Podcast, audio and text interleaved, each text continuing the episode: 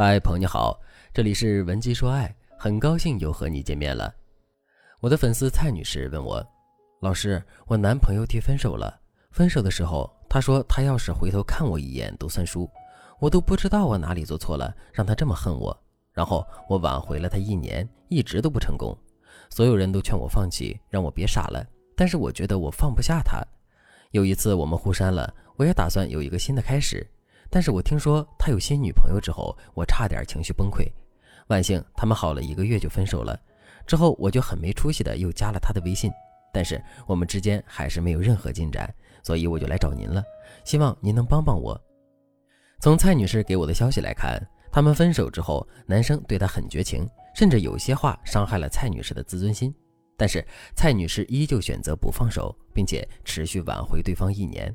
目前两个人没什么结果。很多人听了蔡女士的故事，都会觉得蔡女士放下尊严挽回对方，对方还是这个态度，那他们肯定是不可能了。还有人说，人家都这么绝情了，你还有什么机会呀？快放弃吧。其实事情不是这样的。要知道，绝情的前任并非不能挽回，因为只有感情够深的情侣才能因爱生恨。因此，分手之后，他的绝情其实代表着他真的爱过你。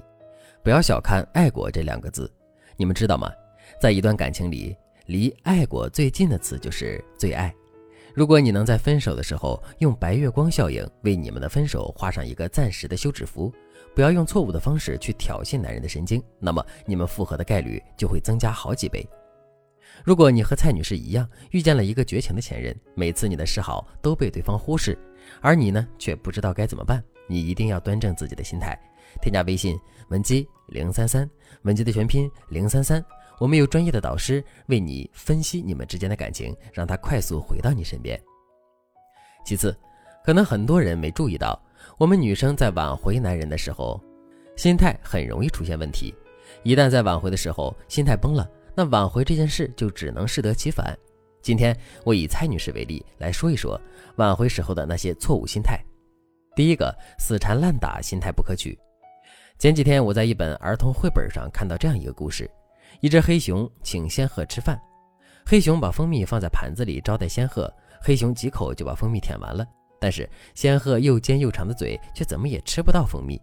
等仙鹤回去后，黑熊很沮丧地想：我对仙鹤这么好，准备了最好的食物，可是仙鹤却没有吃，它真的太过分了。于是，一对好朋友就渐行渐远了。很多女生在求复合的时候也很像这只小熊。他们总是用自己的思维模式去挽回对方，然后想：我都这么卑微了，你还是那么绝情，那你真的是一个渣男。可其实，你之所以不能挽回对方的原因，并不是因为对方太渣了，而是因为你和小熊一样，好心用错了地方。比如，蔡女士分手之后，为了让男友原谅自己，几乎是天天给男友打电话承认错误，每次都会说：“对不起，我错了，求求你原谅我。”如果男人没有给出蔡女士想要的回应，那么蔡女士的策略又会变成河东狮吼。这一年来，她去前任楼下等过他，也在前任相亲的时候搅过局，也去前任父母家闹过。尽管蔡女士的初衷是好的，她真的很爱对方，可是结果却是男人却越来越恨她。第二个，患得患失的心态必失败。因为蔡女士死缠烂打的行为是错误的，所以男人每次给蔡女士的反馈都很差。这就导致蔡女士总是间歇式的挽回对方，什么意思呢？她心灰意冷的时候会拉黑男人，过一个月想前任了，又会毫不顾忌的道歉求复合。她的行为总是因为男人的态度而反反复复。为什么蔡女士的行为会这么反复呢？因为她太以自我为中心了。她认为男人给自己的反馈必须是她想要的，不然这件事就不合理。可是她却忽略了一点，他们已经分手了，彼此就是陌生人。举个例子，你和男友说：“老公，给我买个包吧。”男人肯定会给你买。但是你在大街上随便拉一个人，让他给你买包，他只会说：“你是不是有病？”